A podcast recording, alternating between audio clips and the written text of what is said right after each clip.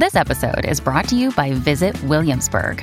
In Williamsburg, Virginia, there's never too much of a good thing. Whether you're a foodie, a golfer, a history buff, a shopaholic, an outdoor enthusiast, or a thrill seeker, you'll find what you came for here and more. So ask yourself, what is it you want?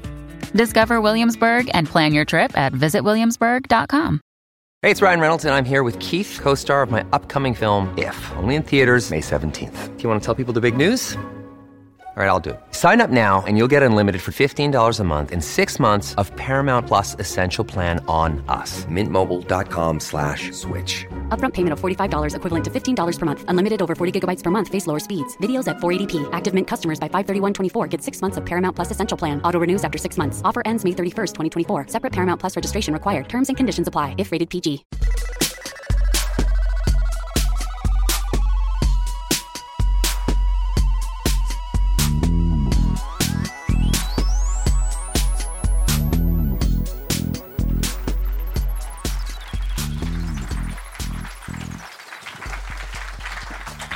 Hello, hello. Thank you for coming. Welcome to the Leicester Square Theatre in London for the first Oh God What Now Live of 2022.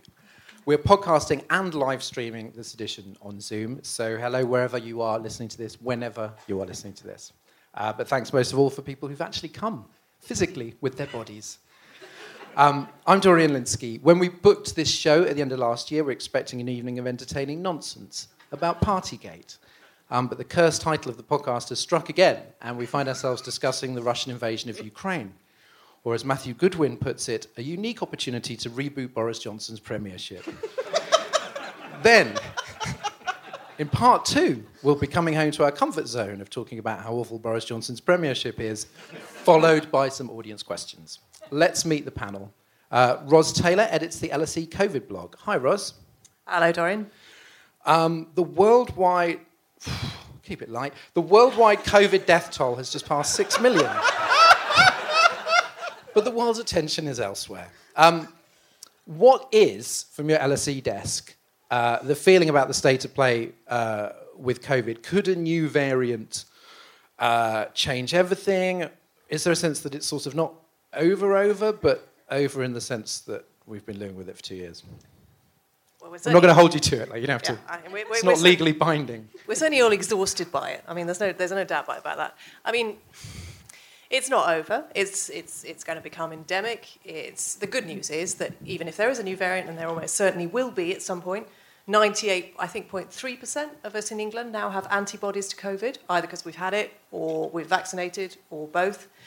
So that is a good place to be as you move forward because if you're infected with a new variant of COVID, then you are very unlikely to get as ill as you might have become had you been infected in the first wave. So that is, is good. I think there's yeah, there will be new there will be new waves. There's probably there's a bit of an uptick in cases now. There's a bit of an uptick in hospitalizations, and no one is quite sure why that is, to be honest. Um, and there will undoubtedly be more waves, and it isn't it isn't going to go away. But I hope that we can get to a stage now where we start to be more comfortable with each other and we start to lose some of the fears that we've had over the last couple of years. And in particular, I remember, I remember commissioning a piece May 2020, I think it was, and someone, someone wrote, a philosopher whose name I unfortunately can't remember, um, wrote, we have, to, we have to be careful, we have to be careful not to be afraid of each other's bodies. And I thought, oh my God, that's a bit embarrassing. That's a bit Woodstock. It sounds a bit 1968. but actually, she was incredibly right. Okay. Because we have become afraid of each other's bodies. We have, you know, we look askance at people if they haven't got masks on. We're worried. We worry about whether so and so is vaccinated or not. It would be, it will be great to move into a world where those things can matter less and we can start being in spaces like we are tonight together again. Yeah, yeah, this is better than Zoom. I gotta say. It is so much better. With respect Zoom. to the Zoom Corporation, this is better than Zoom. Um, Ian Dunt is a man of action. has the reflexes of a panther. He writes for the iPaper uh, and is working on a special project with me that will be revealed very oh, soon. You old flirt. Yeah. We're getting uh, married. special project.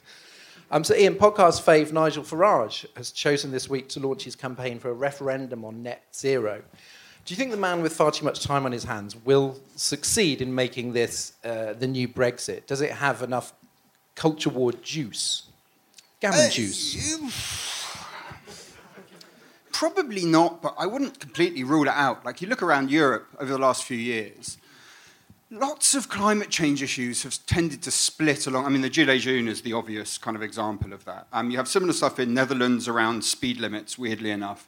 There's more quite poisonous debate in Germany around energy than we sort of recognize when we see German coverage here. It can, in lots of countries, split, and that is the reason that he's going for it. He thinks he can do it. But you look at the polling, the polling doesn't look that promising for him. There was a poll the Statesman put out today. They didn't say much about what the questions were, which always makes you a bit nervous. But it suggested that, you know, people really did want to see climate change action taking place. So at the moment, it doesn't look very positive to him, but he is doing it for a reason you know, which is that he's a venal, self-interested twat. But he generally, he, he makes those appraisals, usually where there's something to Right. work with. And I think in this case, that there could be something to work with. And when things get uglier, when Ukraine fades away a little bit, it's a few years in, and people are getting £3,000, you know, energy bills, that could be a more conducive environment for him to make that message. Do you think that Farage sort of NATO blaming, rumoured Russian connections, you know, have sort of got in the way of this? He's not had a great couple of weeks. Mm. Yeah, but I don't think it's going to get in his way at all. Mm. You fucking see it. Like, you look at that Daily Mail piece the other day and everyone just being, Nigel Farage, as if, as if he hasn't just spent the last few weeks, you know, basically acting barely as a Putin apologist. I mean, kind of a fucking cheerleader for that scumbag. You know, he's been, he's been doing it for years. And the, the cowardice of, of the arguments, you know, this phrase he always has of you poke the Russian bear. He's been using that phrase for absolutely Oh, yeah, fucking yeah. years. Don't poke the Russian bear. Well, what does that mean? You've just spent the last few years sort of telling us, oh, well, we've got to have our own sovereignty and make our own decisions. And when it comes to this fucking fascist over there, suddenly we've got to get down on our knees and do whatever he tells us to do. No, and he's been doing that, and no one seems to have given the remotest shit. Out he is in the Daily Mail, and he will be back on fucking Question Time in the Today programme, and he will talk about sovereignty and national determination, and no one will point out how obviously wrong-headed it is that he can make both of those statements at the same time. I don't want to see him on TV unless he's literally poking a bear. Give us some entertainment. Uh, next, please. Uh, please welcome the live debut of Minnie Rahman. Thank you. Joined us in the Zoom years.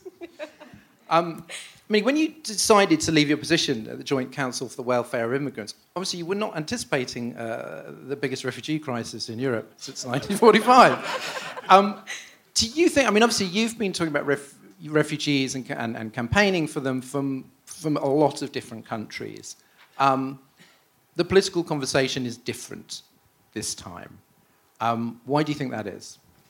I mean, first of all, I'm literally always expecting a crisis, especially when I'm booking a holiday. So that's the first thing to say. Um, I think that the narrative is really different this time, and I think that's for a couple of reasons.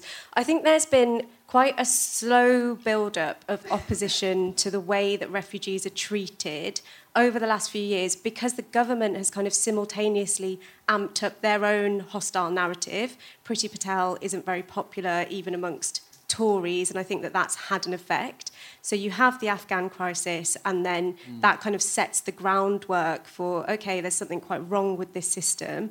And then you have the Ukrainian refugee crisis that's going on at the moment, and it feels quite close to home for a lot of people. It's very visible, and suddenly there's all sorts of media narratives as well. You know, you've got the Telegraph today doing a, a Twitter live, a Spaces live thing, where they're talking about like how terrible it is that Ukrainian refugees are being treated in this way.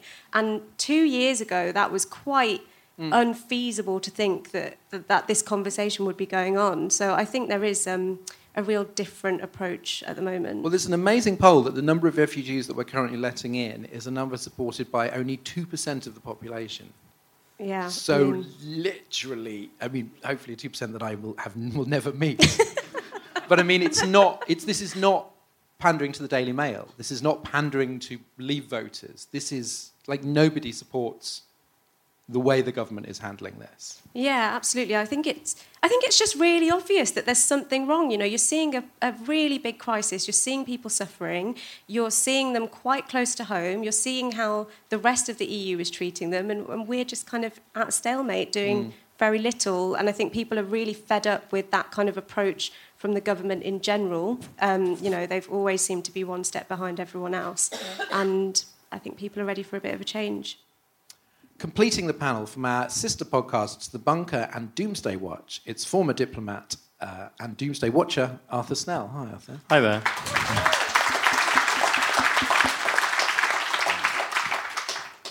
On Monday, Russia uh, generously modified its demands and said it will stop military action if Ukraine surrenders Crimea, recognizes the breakaway puppet states, and commits not to join any bloc, including the EU. Is there any kind of um, mix of those that you could imagine Ukraine agreeing to? Well, I think there's one thing on that list that it's not outside the realms of possibility, you know, could be an option, which is the Crimea one. And, and before I go any further, I should reiterate that uh, this is not me saying it was okay when Putin invaded Crimea in 2014. Obviously, it wasn't. Um, but Crimea, there is room for a debate. You know, Crimea was part of the Russian Federation until 54, and then it was transferred to Ukraine. Uh, there is uh, there is an argument that it's it's more anomalous, um, but of course, it, you it's impossible to envisage a scenario where, for example, the way you might do it would be you'd have a a referendum organized under international auspices or something, you know, with proper observers and all that. It's very hard to believe that Putin would, would, be, would, would agree to that because they've put so much on the, the fake referendum they held back in uh, 2014. So I think none of those things themselves are, are kind of worth taking seriously or in good faith. But what is interesting is, is it's, it was the first point where Russia said there are terms, there, there is a possibility we will end this as a result of a negotiation. And they hadn't said that before, and that must be because they were not getting what they wanted on the field of battle. Um, well, let's talk about that. Um, firstly, the latest developments, and then we'll each be uh, nominating the worst take so far from your favourite commentators.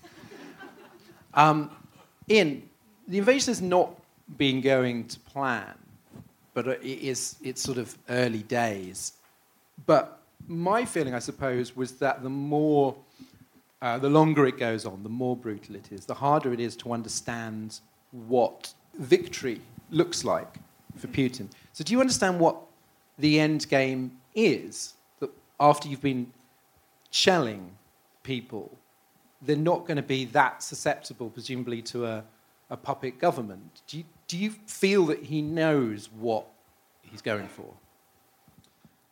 I don't know what the fuck that guy knows about anything at this stage. Like he, he's a complete bafflement to me, and I'm not. And I haven't really read anyone put a coherent argument for what he he is. Really, whether he's even functionally sane at this point or not. I mean, I see the arguments on one side or another. I haven't read one that particularly convinces me in one direction.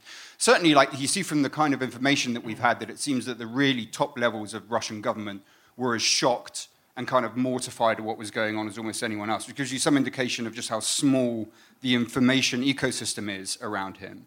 I would have thought, and this is the best guess at this point, uh, predominantly optimistic, but it is true, and we have to kind of say that in the south, the Russian advance has been much more effective than in the north, especially around Kiev, where you know all of the Ukrainian forces around Kiev. Their logistics are better, they're maintaining supply lines better. It's not completely unthinkable that they would take Odessa and that you could link up with the East and you would end up with a territory that looks a lot like what we kind of thought maybe Putin was going for in the first place when he did this thing. Incidentally, as I'm saying all this shit, I keep on glancing at Arthur and making sure he's still nodding, because if he starts not nodding, I'm fucked. um, and so, you know, in that, in that scenario, you're like, well, maybe he would be able to live with that. But I have to say, even if you get there, right, even if you get to the point where they could take Kiev, you're still able, you know, if, if, you're, if you're the Ukrainian government, you can still retreat to the west, where you've got that whole fucking long Polish border that you can just be supplied and supplied and supplied. And if you're Russia and you're trying to maintain against a sort of urban insurgency, while at the same time fighting an infinitely supplied Western force from the Ukrainian government, that in itself looks pretty fucking tough. So even in the best case scenario, it still looks pretty bleak for Putin, or at least much bleaker than it, than it looked on the day that he first invaded. Well, it's worth saying, obviously, that in the weeks leading up to this, people, the reason a lot of people thought that it wouldn't happen, it was just bluff, was because it didn't make sense. And it doesn't make sense now mm. that, that, it's happening. Um, Ros, uh, Vladimir Zelensky has sort of acquired um, a sort of heroic status, which is very unusual for any politician, apart from obviously the sympathy you would have for anybody in that situation. How has he been so success, successful as a representative, as a face? Because I think all political, you know, all political movements and countries in time of war, it's like a lot of time they do need that sort of ambassador to the world. Yeah, I think there's two things going on. Uh, one of them is Zelensky himself, and he has been an actor, so he knows how to reach out to an audience, how to work with a screen, how to do that. The fact that he comes across as so kind of casual and he's unshaven, you know, I don't know how many days of stubble he's got now. And it's just, I can't imagine when, he, when he's next going to get a shave. But he, he, he's not, you know, he's not carrying a Kalashnikov and he's not looking military. He's looking like every man who is kind of trapped in Kiev but, but the, because he looks like every man, he shows that everyone can resist the Russian invasion, and that's part of it.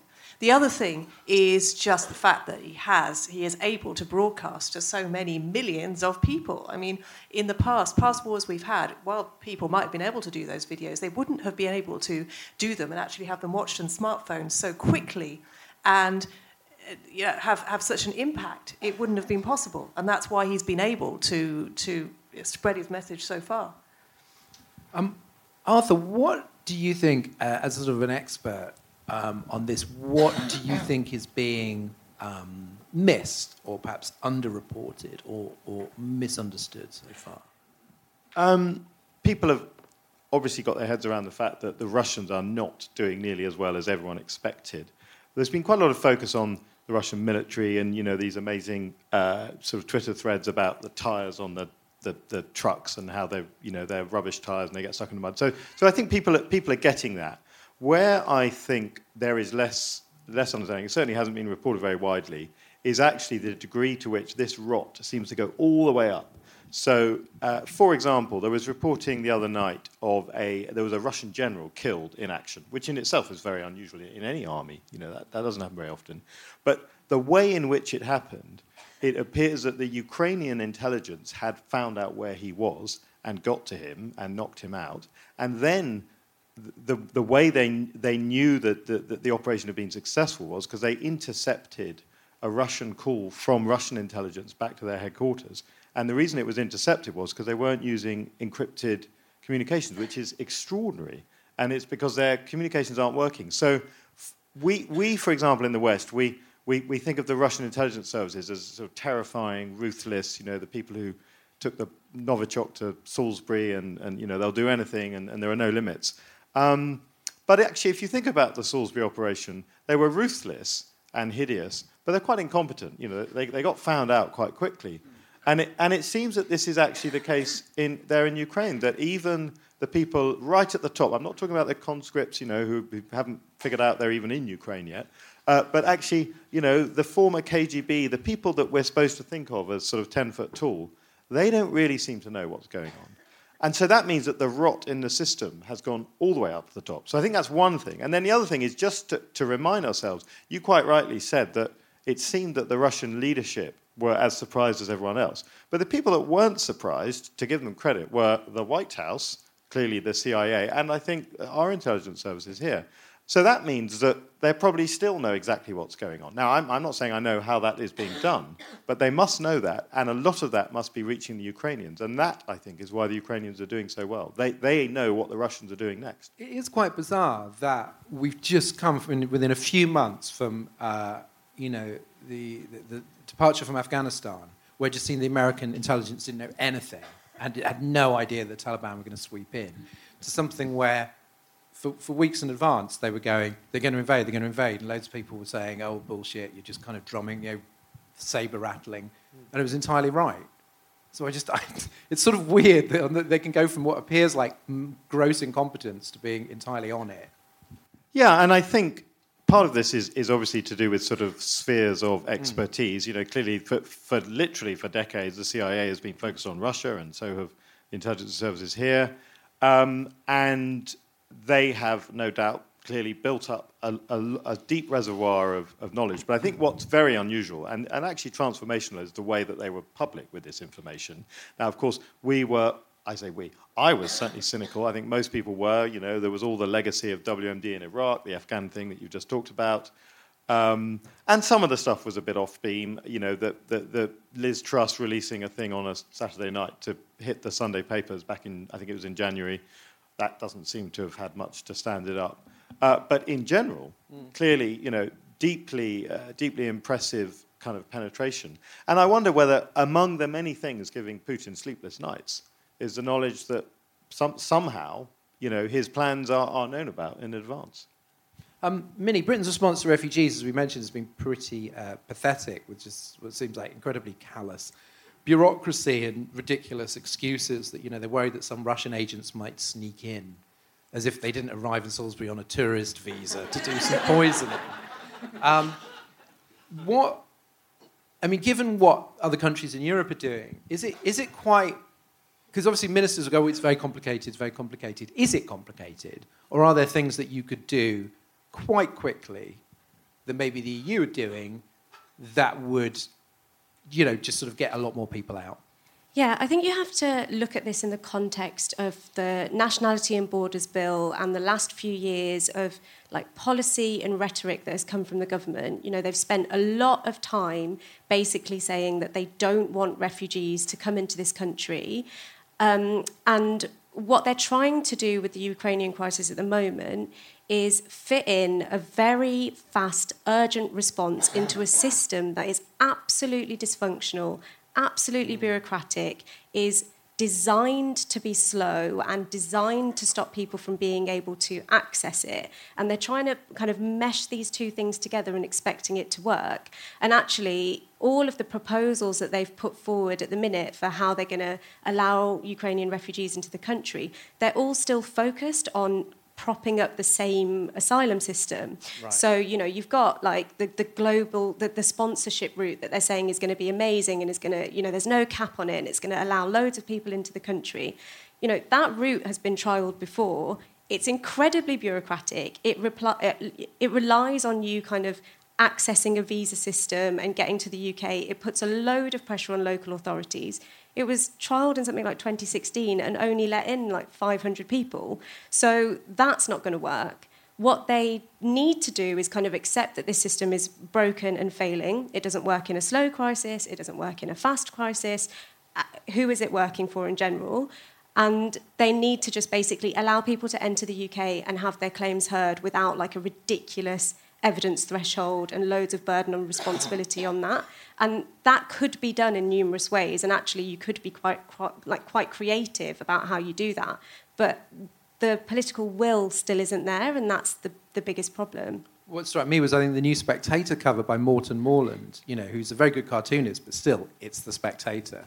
And it's got all these people from European countries smiling and holding up welcome signs, because Spectator loves the EU normally. And then Priti Patel holding up this incredibly long list, like incredibly long form to fill out.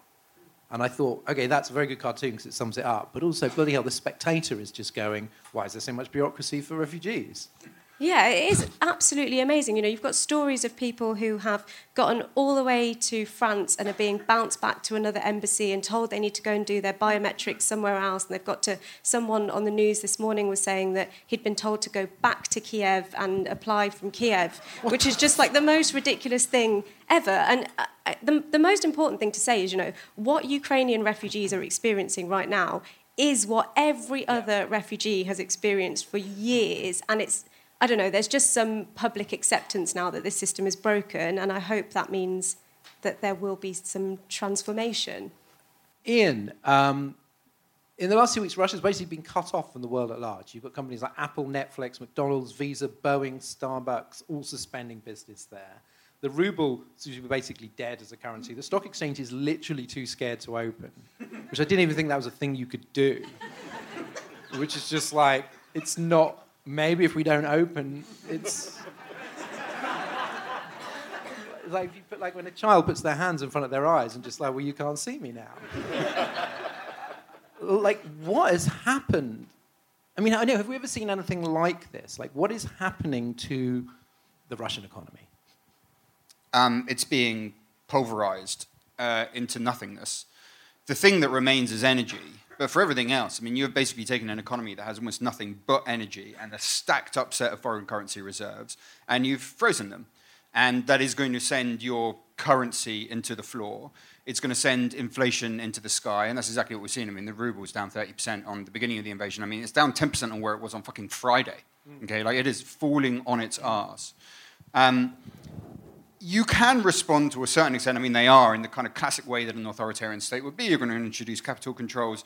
You're going to try and close down any kind of foreign currency going to people within the country or leaving the country in any way. But it, it won't save them. And now, like the real fucking warning signs for them is people are talking about energy. And that's, that's the lifeline part. And that is just like a shocking state of affairs and one that I mean, the thing is, it can only go so far, right? Because it's easy. I mean, yesterday the Americans come out and they're like cutting off oil and gas. Yeah. Brits come out and go cutting off oil. It's just like, well, fucking the Americans don't really take any oil and gas really from Russia, and Britain very, very little. It's Europe that is the problem. Realistically, Europe is the problem, and Europe has done as much as I think it possibly could have yesterday. In the crowd, think the crowd. I, I don't want to hear I... Europe's the problem. Europe's done nothing why I wrong. to leave the European Union. yes, no, this may not go down too well. It doesn't go down too well with me. I mean, but the thing is, you know, for ages, people just look at Germany and just be like, what are you fucking doing, man? Now, you've got to stop this. Like, you know, you are relying on this slap-faced cunt who's going to try and destroy you anytime he can. You know, you know, we knew it, and it was a warning for a long time, and, and it wasn't dealt with. Since the invasion happened, I think Germany's been much, much stronger. The Nord Stream 2 decision was really strong, it was yeah. really brave.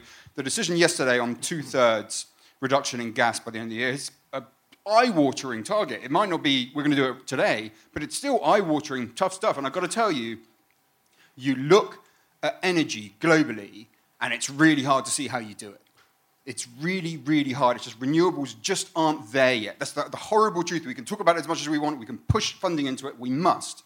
But the truth is, they're not quite there yet. And you can only diversify so much. You can only do so much with liquid gas with the market where it is.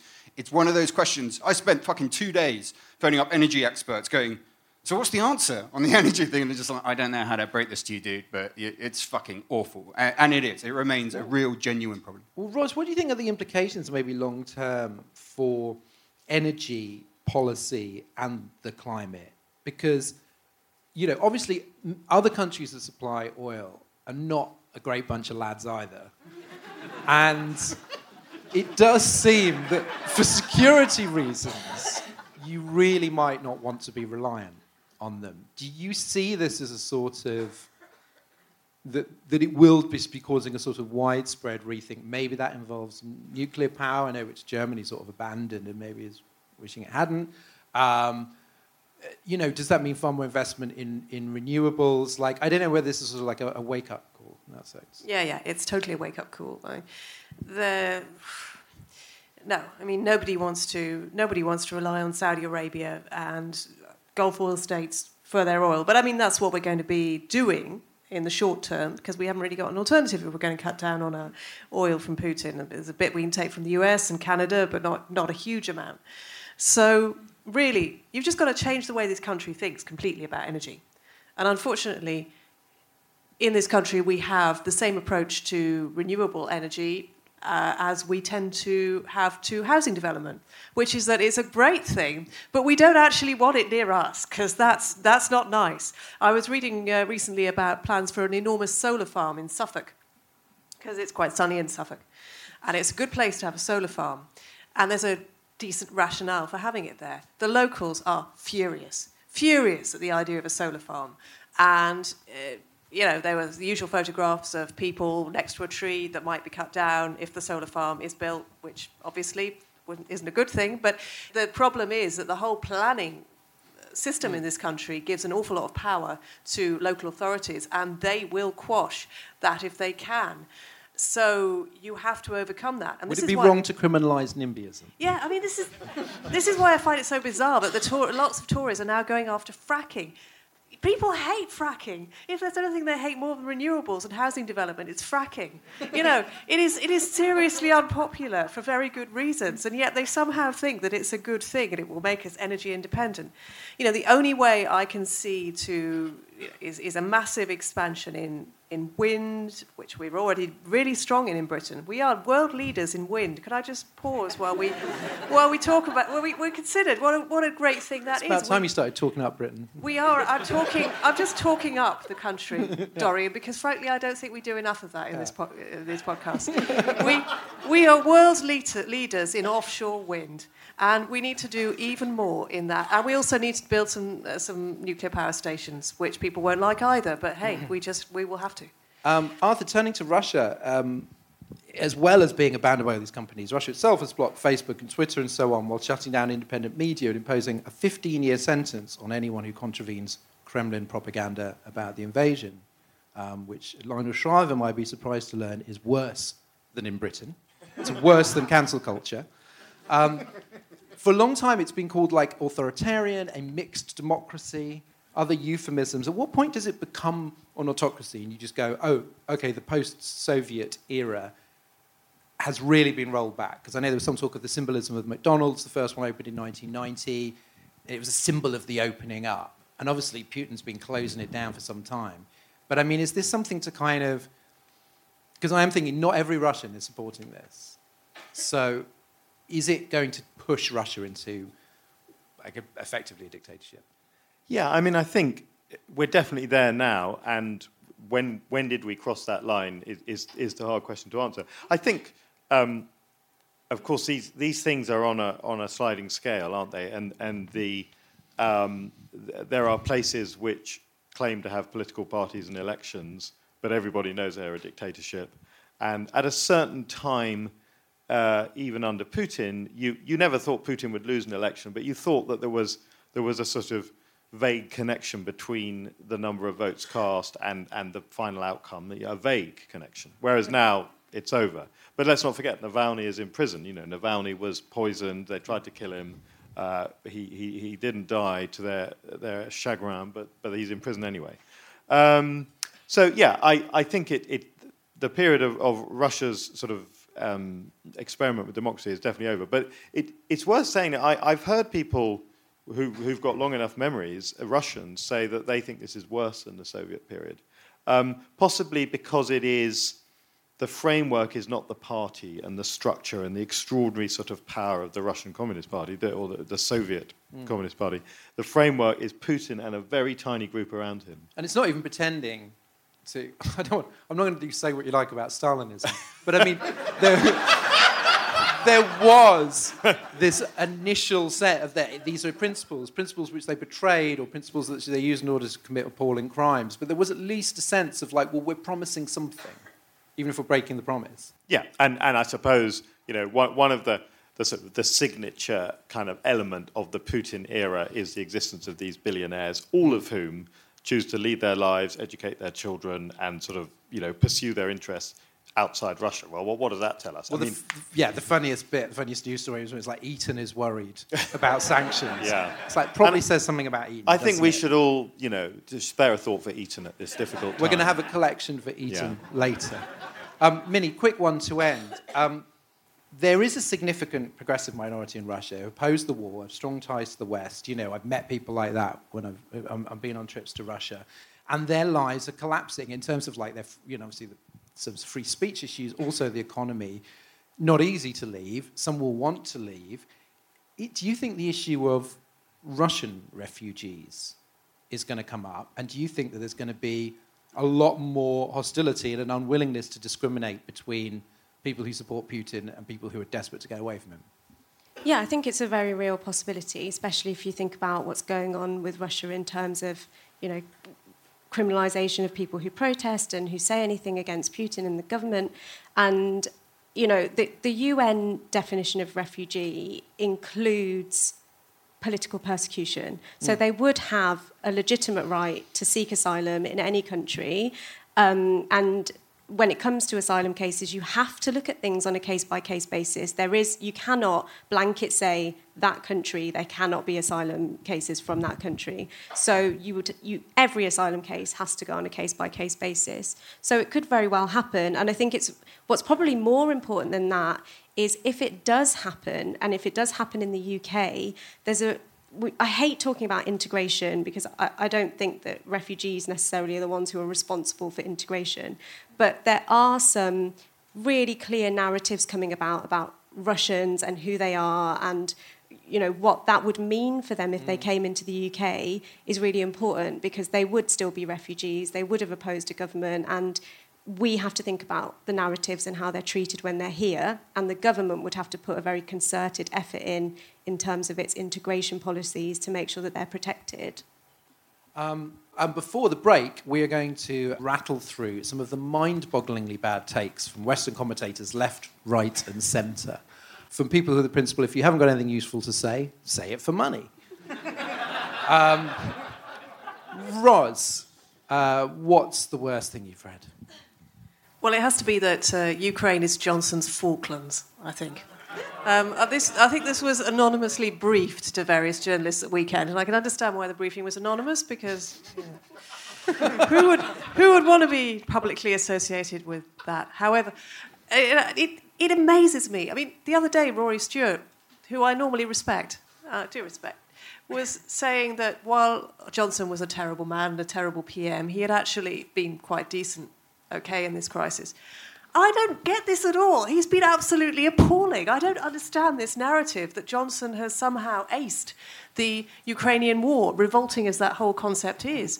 I mean, he has completely, there has been no clarity whatsoever on refugees.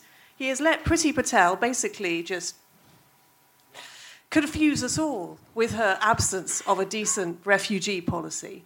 He's now brought in a new refugee minister because apparently that's what he needs to do to get anything done, who is not even in the Commons, is not even in the Lords, has to be appointed to the Lords because he's a former Tory MP who was kicked out in 2019. And he needs this guy to come in and sort out the refugee problem, because such is the lack of talent in his cabinet so, and, and in his party. So there's that. He's talking absolute rot yesterday about how easy it would be for Europe to wean itself off Russian oil and gas. Uh, for, for some people, it will be easier than others, but it will just be easy, apparently. And then there's the total in. The total inability to tackle Russian oligarchs properly. And not only has he given them a big, big window in which to move their funds out of Britain, but he's also blamed um, a, a law that the Conservatives themselves brought in three years ago, which a crossbench peer, Lord Pannick, put some amendments on, and he's blaming Lord Pannick now for putting in these amendments, which apparently makes it more difficult for us to punish these Russian oligarchs. It is, it is, it is a story of incompetence. I forgot about Lord Pannick. The only Lord, he sounds like a kind of early 90s rapper. But I, I don't. Yeah. The idea that this is Johnson's Falklands is, is oh, It's also nothing like the Falklands. I mean, just on a military, like we're not fighting a war. So that's one thing. the idea that it has anything in common with the Falklands is deeply, deeply offensive. Will you stop Um, me now before I just Minnie. ranting? Minnie, your worst take. Uh, it's got to be uh, Ben Shapiro. I mean, every take that he has is fucking terrible. But he tweeted something the other day. I'm just going to read it. Russia and China are focused on expanding their spheres of influence via aggressive action. The West is focused on expanding its national debt and exploding the gender binary. Exploding the gender binary. I, I was reading that and I was like, what the fuck does that even mean? But also, is he legitimately saying that spending on public services and like protecting the rights of minoritized groups is the reason that Putin has been able to invade Ukraine? Well, there's. Uh, I want to. I add add one here because mine was going to be from Matthew Syed in the Times. I don't want to. Uh, uh, he clickbaited his own piece, so it's his own fault. Um, in his own tweet, he read, "While Xi Jinping was resetting the world order through his Belt and Road Initiative, and Putin was recreating the Russian Empire by annexing Georgia and Crimea, we were." What were we doing? We were arguing over whether the word curry amounts to cultural appropriation. Now, we weren't. One.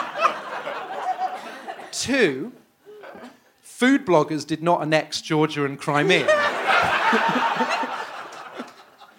so I think probably when they say we, it's sort of like there's probably like different people.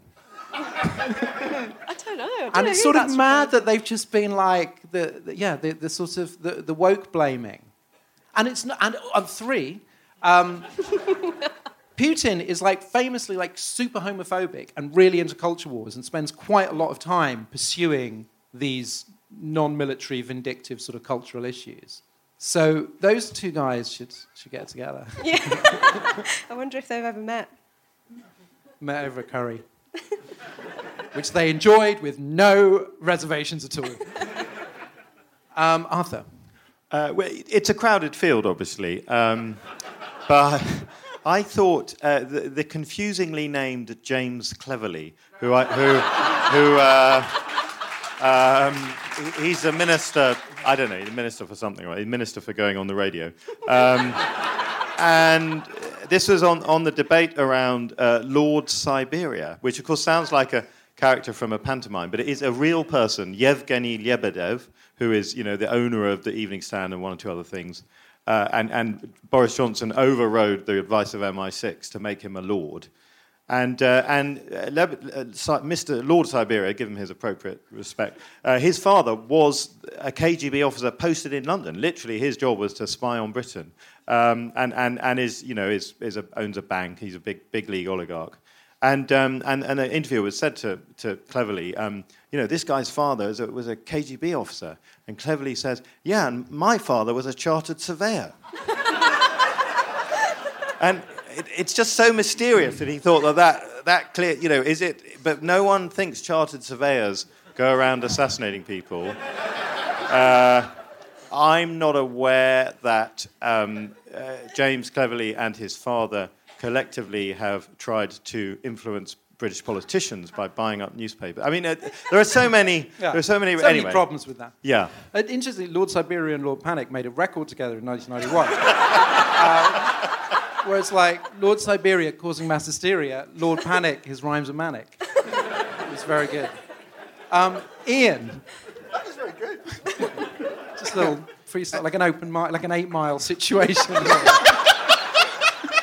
Um, Ian, let's wrap up with your bad take. Yeah, I wrote this down because I know you're thinking I'm going to pick sort of Chris Williamson or George Galloway. I fucking should have picked George Galloway. Um, but I actually, I've gone for a woman who I do not know called AnnaLynne McCord, who starred in a program that I do not know called 90210. uh, and she came out on the first day of the, I'm going to read out what she said. And bear in mind that I had to fucking listen to this again so I could write it down. So I fucking go through pain for you people. This is what she said she said this to video. Dear President Vladimir Putin, I'm so sorry that I was not your mother. If I was your mother, I would have, you would have been so loved, held in the arms of joyous light. Never would this story's plight. She says it like she's speaking poetry. It's a fucking abomination. The world unfurled before our eyes, a pure demise of nations sitting peaceful under a night sky. If I was your mother, the world would have been warm. Notice how it's all ultimately fucking about her, right? like, it's not even like about Ukraine. Um, so much, so much laughter and joy. I can't imagine the stain, the soul-stealing pain. Fucking alliteration. I fucking hate. If you're not Stan Lee, just fuck off. the soul-stealing pain that the little boy must have seen, and the formulation of thought, quickly taught that you lived in a cruel, unjust world. Wow. So where he's no, don't clap. Unclap. Un- negate that clap. Yeah.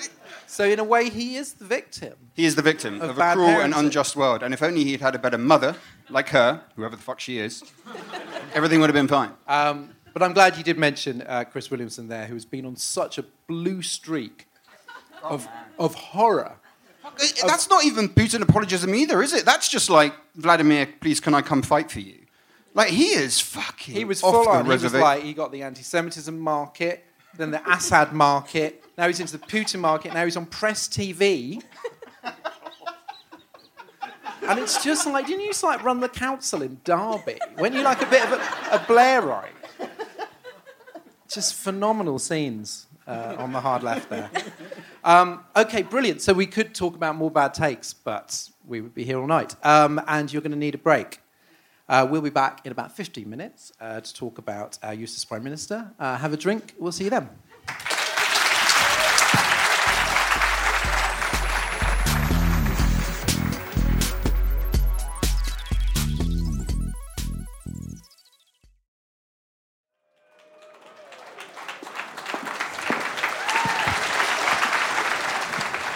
Hello, thanks for not leaving. Um, a few weeks ago, we seriously discussed whether this show would be a, a groovy funeral party for Boris Johnson's political career. But not so. Uh, his personal ratings have soared to a dizzying minus 45. and the backbench rebellion is on ice. But is this just a temporary reprieve for the man who's lost his popular touch? Um, Ian, scandals come and go, um, but perception shifts are forever. Do you think that circumstances have saved Johnson, or is he still in trouble down the line for all kinds of you know, more long term reasons?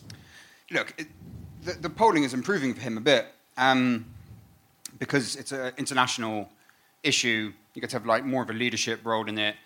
There's a slight rally around the flag effect. I mean, if that still pertains in two years' time, we've got much bigger problems to worry about than Boris Johnson, you know, because that means that basically we're in World War III time now. Um, so that probably won't be the case.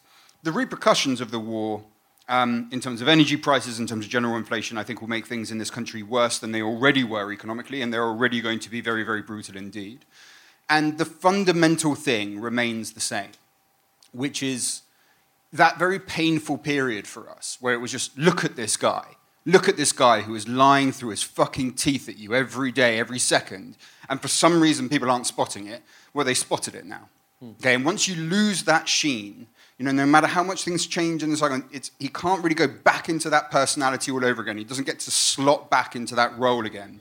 So, yeah, this stuff will fade away and we will go back to domestic politics in some capacity, possibly with Ukraine uh, murderously, horribly in the background. And when that happens, he is still going to be damaged goods. So I, I wouldn't fret too much. And also, it's kind of unseemly for us to sure. worry too much about it at this, you know, sort of stage. I'm just wondering whether that will take the form of, you know, going into an election still very damaged. Uh, in, in terms of like if there would be a Tory rebellion. Because a lot of the people who were unhappy with him would still be unhappy, but we've seen, you know, in previous in previous times, say Labour with Corbyn or whatever, sometimes these moments happen and everything moves very, very fast. and can be quite sort of chaotic. And then those moments go and then nothing happens. We've seen it with attempts to get rid of all kinds of PMs. So do you think there'll be another actual rebellion and letters to the 1922 committee? Or do you think that there would have to be a, a really serious trigger for that? Yeah, look, the only trigger is the local elections. We've known this for ages, right? I mean, you, right. You, we hit the local elections. If it's catastrophic, probably that will happen. And if it isn't, I don't think that it will. I mean, whether that is going to happen in that capacity will, to a slight extent, come down to the police response. But I think more importantly, it will come down to just the, this bare, superficial thing of what is the news agenda at the time. You know, and if it's an emergency, people are not going to feel like, you know, like getting rid of him. They're, they're just not. So I think all of that stuff at the moment is kind of yeah. on the back burner. Um, Minnie, Arthur mentioned it earlier. Can you explain the scandal around giving uh, Lebedev a peerage, even though intelligence agencies opposed it? Yeah, so Johnson and Lebedev, they've been friends for a really, really long time. Their relationship goes all the way back to when he was London mayor. So Lebedev, son of a Russian billionaire who owns the Evening Standard. The Standard was obviously very supportive of Boris Johnson's election campaign in 2012. Um, you know, they're such good friends that, you know, March 19th, 2020, Johnson was actually spotted going into his house on the same day that he was telling the public to stay indoors during COVID. You know, they're, they're, they're absolute besties. Um, and this is where it kind of gets complicated because shortly after Johnson was spotted going into his house, he put a nomination forward for Lebedev to be a peer.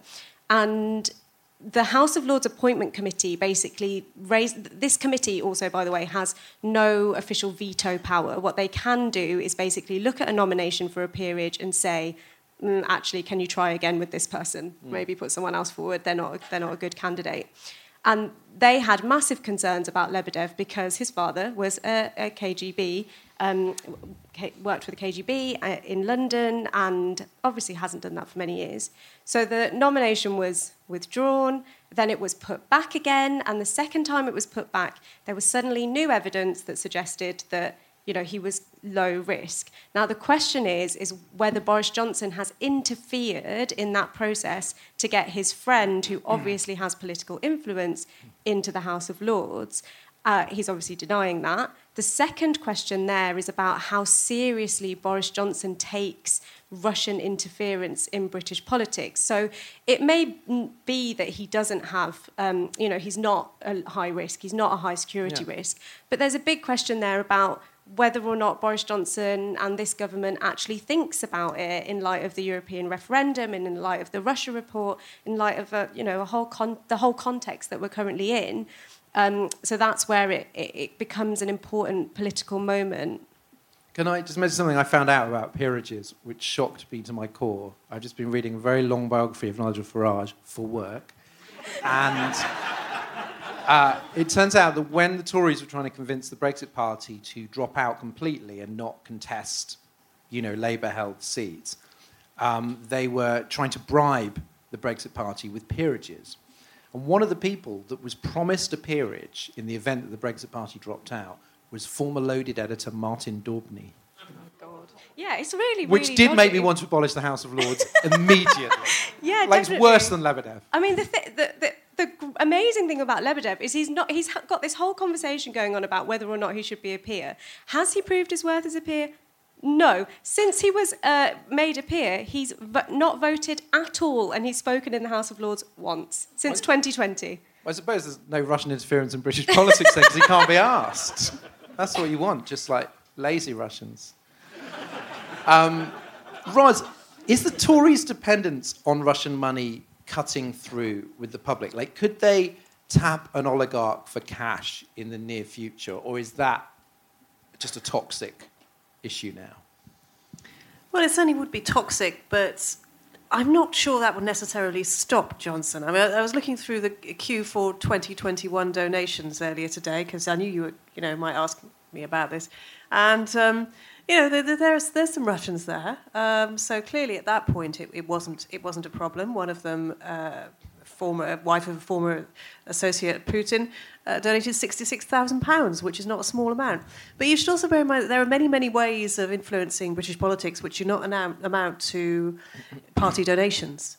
And then, of course, there are the donations via the company's route, which are also possible. Mm. It is entirely possible that a an oligarch can have an association with a with a company which would then donate money but the link would not be that clear. And in that case we have to depend on the great british press to try and uncover that kind of that kind of attempted concealment. But more widely you know we talk about Lebedev and we talk about his possible influence. We don't actually know whether he's donated any money to the conservative party. As far as we know he hasn't. But he is the owner of the Evening Standard. And that is actually a far, far more powerful position than an enormous donation to the Conservative Party. He has actively enabled and promoted Boris Johnson's career. And this is what happens in states that are slowly becoming corrupted, which I worry that we are, that people like this become influential because they are able to buy influence. So it's not just going to be about donations. And no one has called. Have you heard? Has anybody here heard a call for Lebedev to give up the evening stand opening the evening standard? I haven't. No one has even suggested it. Not at all, because you know there are no.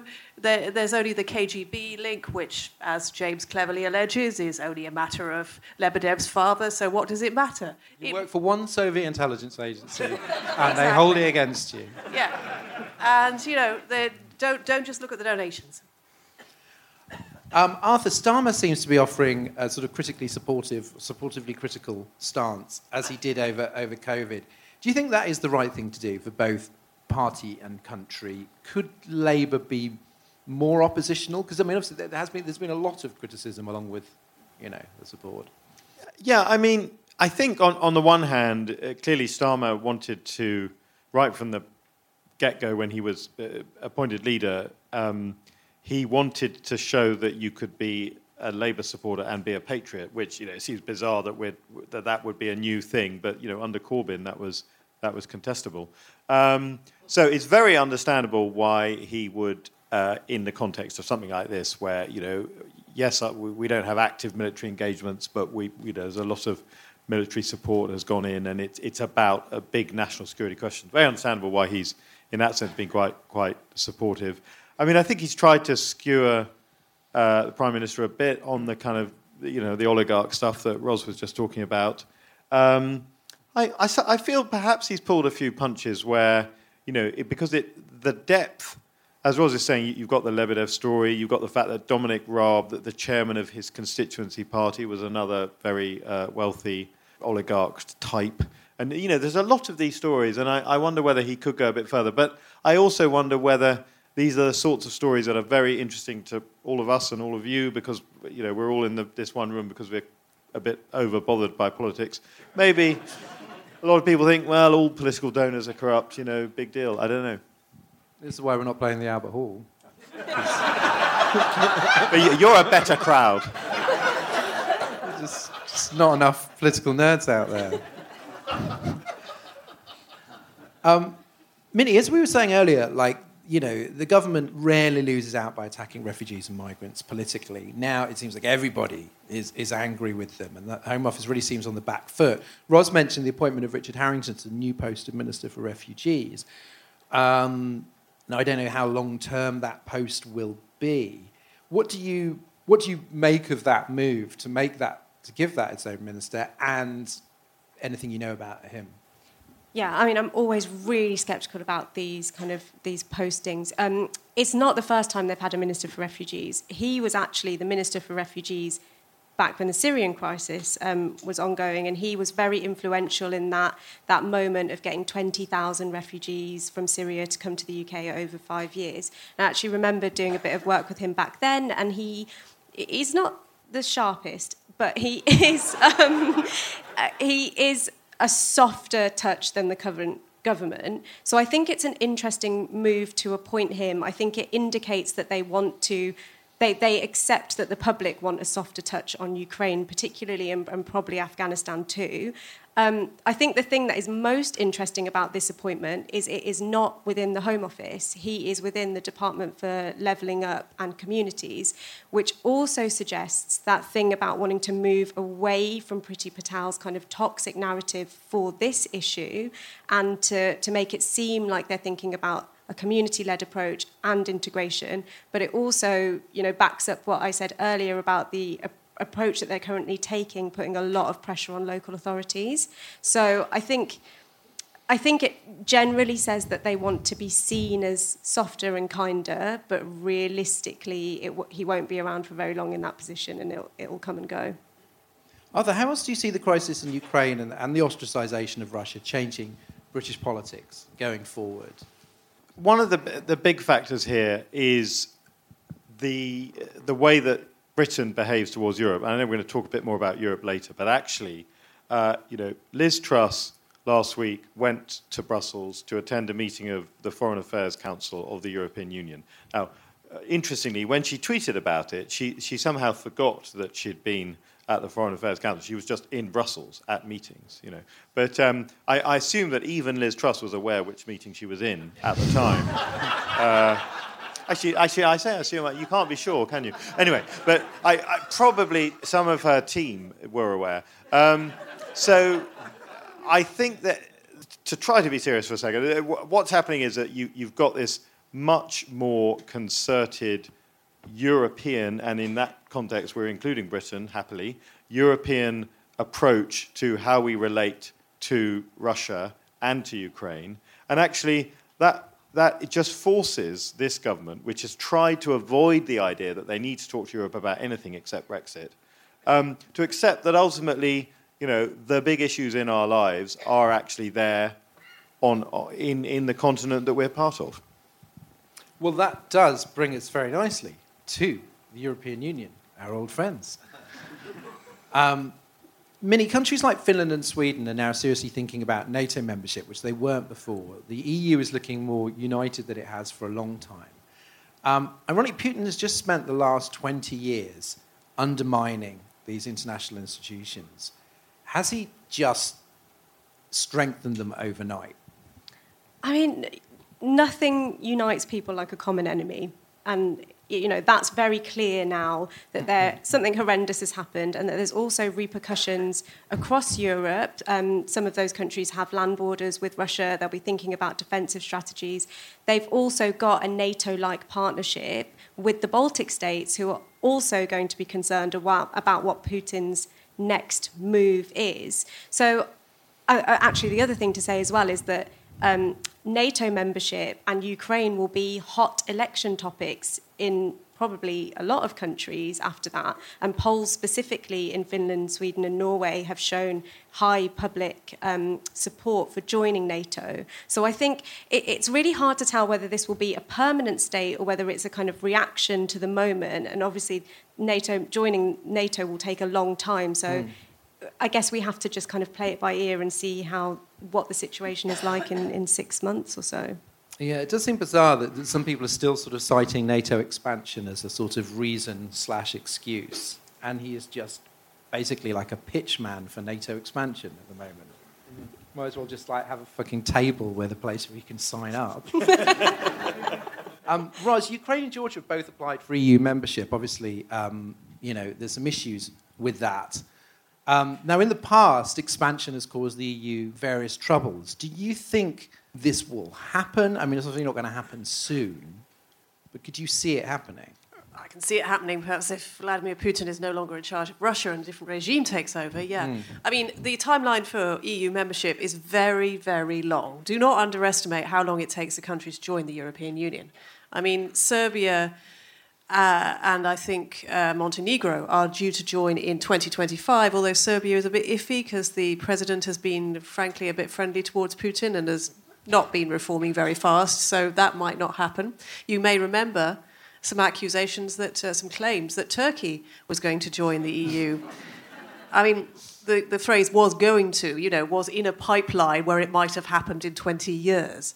Um, it, it, it is a long, slow process because in order to join the EU, unless they introduce some sort of fast track, which it's hard to imagine, you have to meet all kinds of criteria for the rule of law and anti-corruption and all kinds of things, which generally it takes quite a long time for EU candidates to meet. And then any country in the EU can veto you which is what happened to North Macedonia. And it wants to join, and Bulgaria basically said, no, we don't believe in you as a state. Just, you know, bugger off, you can't join. So it's a very long timeline. I mean, I think what you will see is if, in the most optimistic scenario, if this all, if the war in Ukraine ends as well as we can hope, Ukraine obviously will be in a terrible state and you will see an enormous amount of goodwill and funds from the EU to build it up back up again. So, and then there are also you know issues with Russia trying to pick off places like Bosnia and Serbia on the edge of the which the EU will also be worried about. So that is in play too. Um, Ian, how effective have the EU sanctions been so far? Well, I mean, they've been extremely effective when it comes to foreign reserves. I don't want—I mean, I know that every time I say foreign reserves, everyone wants to fucking dig a hole and die in it, but it has to be discussed. You know, because there isn't much. I mean, in terms of the business stuff, it's not quite as, as impactful. The foreign reserves fucking matter. Okay? I mean, that's when you're taking away their euros. So it's that. I mean, the dollar is what really, really matters. Sterling matters a teeny amount. The euros do matter. Okay, and doing that absolutely punished the hell out of Putin. And what it did was it you know, in cooperation with the US, is it framed the dynamic of the conflict. And it, that is, it is a mutual suffocation strategy. It's like, who gives in first? Is it Ukraine? You'll notice Ukraine can stop a Russian advance, can slow a Russian advance. There's been no sign that it can reverse a Russian advance. Is it Ukraine that gives in first, or is it the Russian economy that gives in first? That's the core dynamic, and that was created by Washington and the EU working together. Um, and are you surprised that the EU appears to be so willing to take the sort of economic pain of sanctions, you know, that on, on, on their side in terms of, you know, energy, for example? Yeah, well, the thing is, that hasn't kicked in yet. I mean, that's really yesterday. You know, yesterday was the first time that we started talking about serious pain for Europe. And I don't know, man. Like, you feel like this moment is so much is being decided on an almost second by second basis at the moment because the decisions that are being made will worsen the material conditions of Europe and of this country. They absolutely will. And yet, at the same time, kind of in terms of the battle of ideas, dreadful fucking phrase, but pertinent here, something is fundamentally altering that Europe instead of getting embroiled in this, how much, you know, do, how much edge do we give to Orban, to these nativists who basically just want to fucking annihilate our values, suddenly you see something different. People that support Putin, and every single one of those nativists always in the end got into bed with Putin and that whole way of doing things. People that support him, we know what they want now, which is the annihilation of our values. We know that that is what they're going for. And will that idea hold when the material conditions get worse? And that applies here as well, by the way because I think it's going to get worse here too. It's going to get pulverizingly fucking worse over the course of this year and especially into the autumn. And yet, there is a big change, right? Like over the course of when we've been doing this podcast, what was Europe as a word? It was just kind of trade, tedium, bureaucracy, this niggling, annoying thing that was impacting British ingenuity. That was what we had to fight against. But what is Europe now? Right after these few weeks, what does it mean? Mm. Now it's the thing that people die in the fucking dirt for. Now, that is a fundamental change.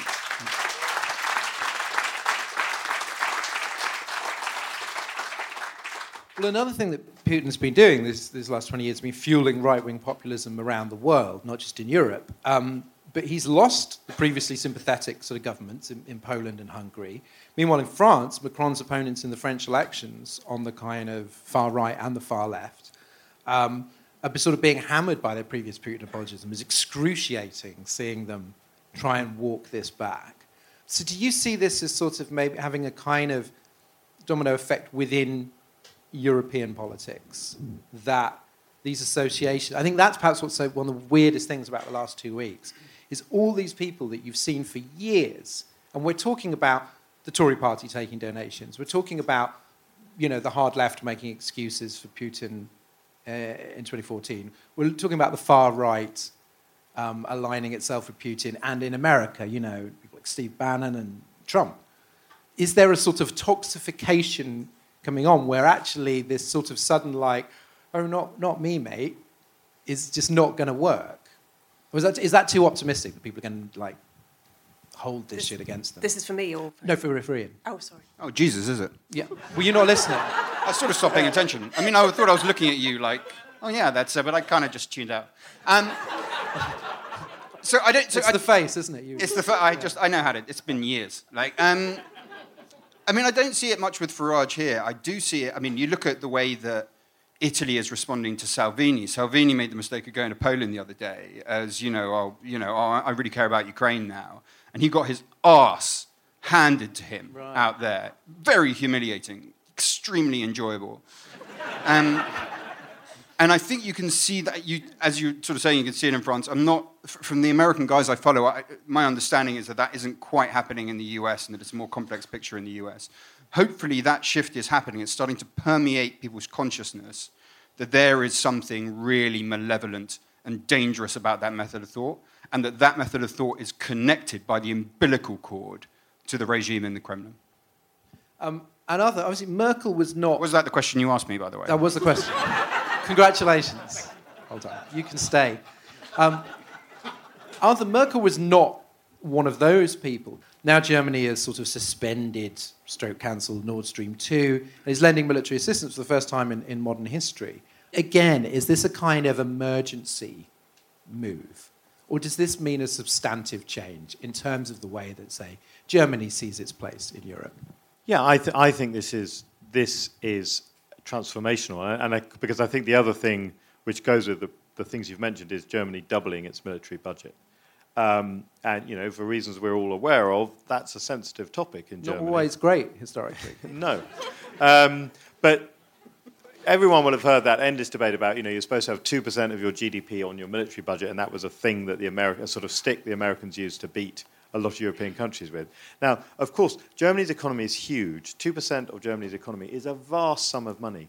And so uh, you are now going to have a huge German defense budget. Now, back in the, the Cold War era, Germany did have a big defense budget, but it also had national service. And that's expensive. We've just got millions of people who are going to go in uniform and do, do a few weeks in the army and so on. But they're not going to do that. I don't think there's any chance of them bringing back uh, national service. So you're going to have you know, the, Europe's biggest economy by some margin, uh, suddenly having enormous sums of money to spend on defense. And that, that is going to change all kinds of things. The balance of, of strategic power in Europe, because historically, you always had the German economy as the sort of the economic anchor, and then the UK and France as the big sort of defence actors, and, and that was a I'm not going to say it's a balance, but it was a, that was how it worked.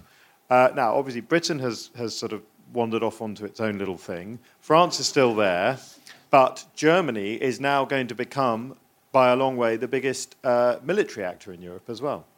Do you think questions should be asked now about I mean, they're not the most urgent questions about why the world didn't do more to censure Putin in 2014. Because it's like, what in 2014 was not a small thing. And yet, I don't, rec- I mean, maybe there were some kind of sanctions, but obviously nothing approaching this. Is there a, I don't want to be coulda, woulda, shoulda, is, was there something more that could have been done then that might have deterred what is happening now? Definitely. I, I think, well, for a start, uh, you see, the, the huge difference now is that the Ukrainian military is really effective and capable, as we've all seen, and you know, a massive Russian army is, isn't managing to achieve what they wanted to achieve. In 2014, um, with, with uh, no disrespect to Ukraine, it was pretty hopeless. And particularly, uh, Crimea was a very, very uh, odd situation. But the, those eastern provinces, which are now, you know, fake independent countries, uh, they quite quickly the Ukrainians got pushed back, and then only very slowly in the, in the following years that they sort of managed to get a kind of bit like World War One, a sort of line of of, of um, you know of sort of no more movement. And between 2014 and now, you know, a lot of Western support has gone in. I'm not saying that's the only thing. You know, Ukraine itself, of course, has built itself up. Um, there are hundreds of thousands of Ukrainians who've served in those eastern parts of Ukraine who are, who are back in civilian life now. And that's quite interesting. That gives us a think, it stops us, you know, assuming that Ukraine would sort of collapse even if Russia, you know, got further in. So I think, to try to answer your question, um, we should not have allowed Ukraine to sort of fall as far as it did up, up, mm. up until 2014. And of course, at the point of the Maidan revolution in 2014, Ukraine's government was this very corrupt pro-Russian government. And maybe, again, you know, it's hard to counteract that, but we probably should have done more. Um, Ros, how do you see this changing the future of Europe? I think the biggest impact in the short term will be the sheer number of refugees. And that actually gives the EU more leverage than it might have expected to have over countries like Poland and Hungary in particular, which have been pushing against the EU and pushing against the rule of law. There are going to be, uh, there may already be a million, but certainly hundreds of thousands already of refugees in Poland and in the area. The question of where they go, how to share the burden, will be an incredibly urgent one for the EU. And that, as I say, does give it a bit of leverage over Orban, particularly, as we were saying, as he now looks, since he's been so far in bed with Putin, he, he now looks potentially weakened on, on, his, on his home turf. And so, so does the Polish administration. So there, that, will, that will be the immediate thing, I think, that will transform Europe and could actually be a unifying force. It will be uh, very interesting to see, particularly what, what Germany, how Germany responds to this, because Germany, of course, took a lot of people from Syria with the whole Wir schaffen das uh, thing when, when Merkel said that she would let people in, and she did, uh, which surprised a lot of people. But whether that can happen again and what tensions will emerge that will be the story of the next two or three months. I'm not quite sure. I would like to see a bit more. I would like to see a bit of a few changes in the French election. The polls I've seen most recently have seen been no change for Le Pen support or Zemmour's Eric Zemmour's support, who is also funded by Putin and very close to him. And yet there hasn't really been yet any change in their support. And with the far left as well in the France in, in France being quite close to Russia, that is worrying. And let's hope that Macron can turn that around. Um, Minnie, finally, for the first time, the EU is using this power that it's had but decided never to use to ask states to grant asylum for three years. Um, I mean, obviously, we talk about sort of double standards there, but certainly what happened in when, when uh, Merkel welcomed Syrian refugees was there was this big um, right wing backlash. It, it, you know, the AFD kind of prayed on that, and obviously racists the world over were kind of, you know, circulating um, dodgy stories. Do you fear that that would happen here? Or, to be blunt, we've had for many years refugees have often been, have generally been from outside Europe and generally not white. And do you think that actually what this it, would, it, it sort of separates out the refugee issue from racism in a very clear way? Yeah, I mean, I, as you said, they've used this power for the first time. They've had it since the Bosnia crisis, I think, and it, it's not been used before. And there have been numerous refugee crises in that time that they could have and should have used it for. I think the thing about this moment, and it kind of backs up what Ros was just saying, is that what they've done here is basically prove to themselves that the common European asylum system is actually failing, mm. and they've had to apply these rules that they've never used before. Um, and the thing about refugee movement that it's really important to remember, and it, it, it, you only really kind of think about this if you're working with people every single day is okay, we're in a crisis right now, we've done a big thing right now, but for them, this will continue for months and months and months, right? They'll, there's an initial movement, there is always going to be a second movement, particularly as those first few countries become overwhelmed or too full or whatever the narrative is around what's happening there. And over the next six, months, six to 12 months, there will be significant kind of population changes in lots of different countries as refugees kind of emerge into, into different places and start their own communities. That is the time at which every country needs to really pay attention to what is happening on a community level and what the narratives are. Because you know, fine, race is an issue, but there are also a lot of racist stereotypes about Eastern Europeans, and that you know shows itself in lots of different ways, and that's a high risk here, and it's a high risk in lots of other countries.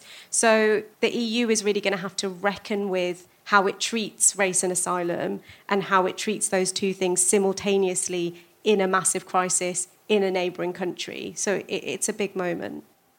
Well, thanks, Minnie. Finally, under normal circumstances, we'd be directing you to a merchandise stall in the foyer, um, but that doesn't feel uh, very appropriate at the moment. So you can see a number on the screens where you can text the word support, saying to people are very short sighted. You can text the word support to send £10 to the Disasters Emergency Committee, uh, Ukraine Humanitarian Appeal on 70150.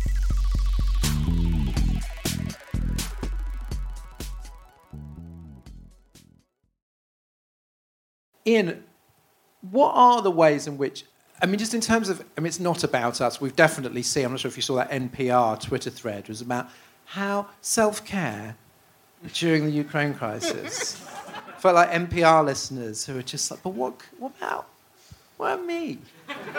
My sadness. Um, so it's not about that, but what, what do you think, what, we've, and we talked about it in many situations, after election defeats, referendum defeats, so forth. Um, about like what about how action actually has this sort of turns this feeling of kind of despair and impotence into something. What what do you think the opportunity is here? Like how do you sort of manage those feelings? Maybe turn it into something useful.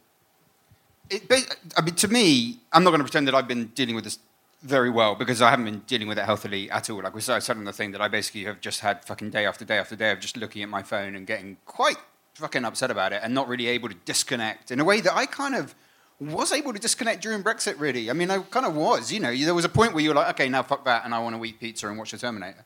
Like, it's really, really quite hard for me to do that recently. I do think that there's a certain level of kind of satisfaction um, and uh, I don't know how to put it really. If you, there's a whole world out there you can't fucking control but there are things that you can have a real tangible impact on here. And at the moment, I mean, I've spent most of my life writing about fucking like immigration, drugs, prison reform, and you just push lobbying and it does nothing against the fucking war, it just achieves nothing. Sorry, Minnie, you've achieved much more. But for me, it's been a pretty fucking thankless task. Um, right now, you can fucking push them. You can push the Home Office. The, those, every single inch it gives is because of public outrage. You can push McDonald's. You can push BP and Shell. You have any idea how much fucking money BP and Shell lost in that? Like, a lot of money. These people right now can be pushed. So, honestly, the way to satisfy yourself, I think, is that there are achievable goals. You know, and sometimes the achievable goal is just go give shit to Netflix on social media. That could be a force for good in the world, and at the moment it has been. Over the last few weeks, it has been. To do that can make a difference. And so I think really, if, if you're struggling with it, that seems like a pretty good avenue to pursue. Um, Ros, what about you? I think you can you can show the kind of country that you want this country to be, and which so many of us were distraught to see after Brexit and in the years afterwards, and in watching what Johnson has done as leader. And you can do that by, and I know there are very, very few refugees, Ukrainian refugees in Britain at the moment, but there will be more. And when they arrive, making sure that they have somewhere to go. Because it's not just a question of letting people in, it's not just a question of the visas. Once they're here, they need places to live. Their kids need schools to go to. They need to have all the support that they need in order, in order to try and get jobs, language help. There will be so much that these mm. guys need, and that many of us, not all of us, because some of us won't be able to afford to help, but we may be able to give a bit in time. But there will be a lot that we can do in different ways. And this is coming at a very, very difficult time. I would never underestimate the, the difficulty of welcoming what will hopefully be hundreds of thousands of people during a cost of living crisis and enormous energy bills. It will be very hard, but we can still demonstrate the kind of country that we want to be and the kind of welcome that we want to give these people and the kind of help that we want to give them once they are here mm. and to help them become if they want to citizens of this country and if they don't wish to that's okay too but make sure that they have a decent standard of living and a, a decent way of life. And that's what we can do and that's what I hope we will do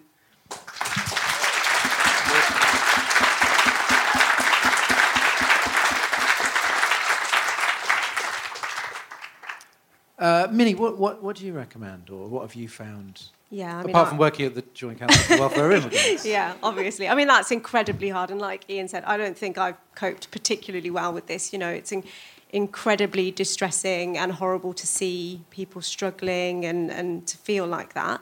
I think the thing that I always come back to is people. And I always try and remind myself of this on a regular basis. Like, what is the most important thing? What is the point of everything? And it is community and people and the people around us.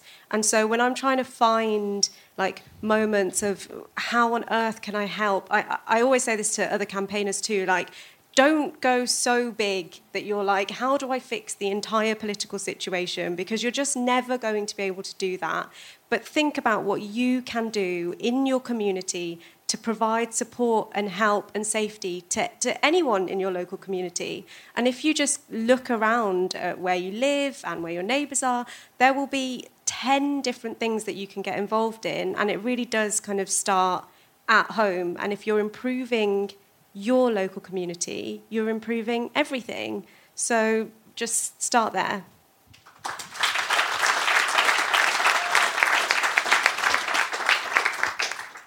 Um, Arthur. Uh, yeah, I mean, I, I could be the, the next person to say that I don't think I've dealt with this terribly well. Uh, In fact, um, the, the morning that, that Russia invaded, it just happened. I was walking through central London and I was walking through Belgravia, which of course is, you know, oligarch central, beautiful buildings, no doubt all, uh, you know, owned by offshore trusts, amazing cars parked everywhere.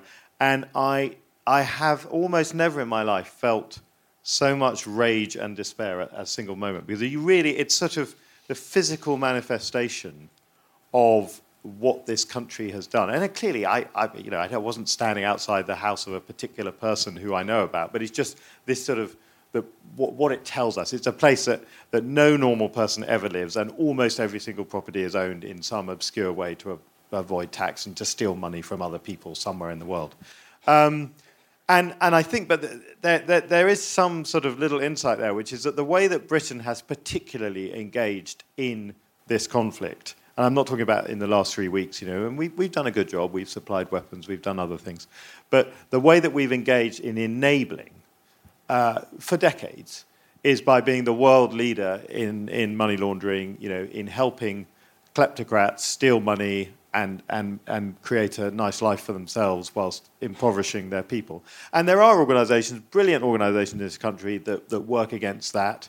Um, the OCCRP, Transparency International, uh, Bureau of Investigative Journalism. Others, you know, lots of you will probably be aware. But I, I think um, for me that thinking about how uh, we can make Britain less in a, in a very particular way that is uniquely British. You know, there aren't other countries that do this. We, other countries don't have these weird offshore territories that they use for the laundromat, or certainly not at the scale that we do.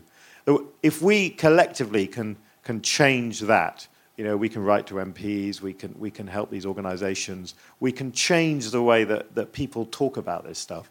Uh, that has to be worth doing in the long term.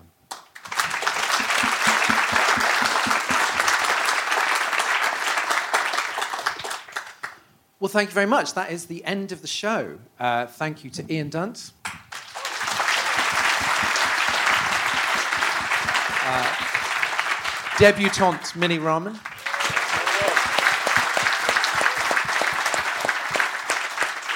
Ros Taylor.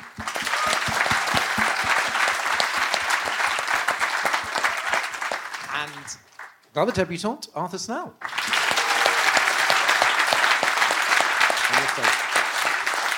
Because you've done a show before, but you've been. You know.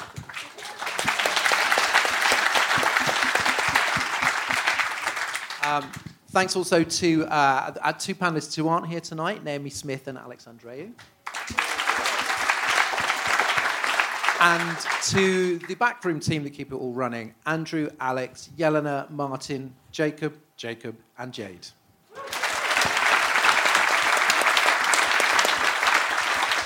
And to everybody here, everybody watching and listening at home. Um, and uh, we've had a great time.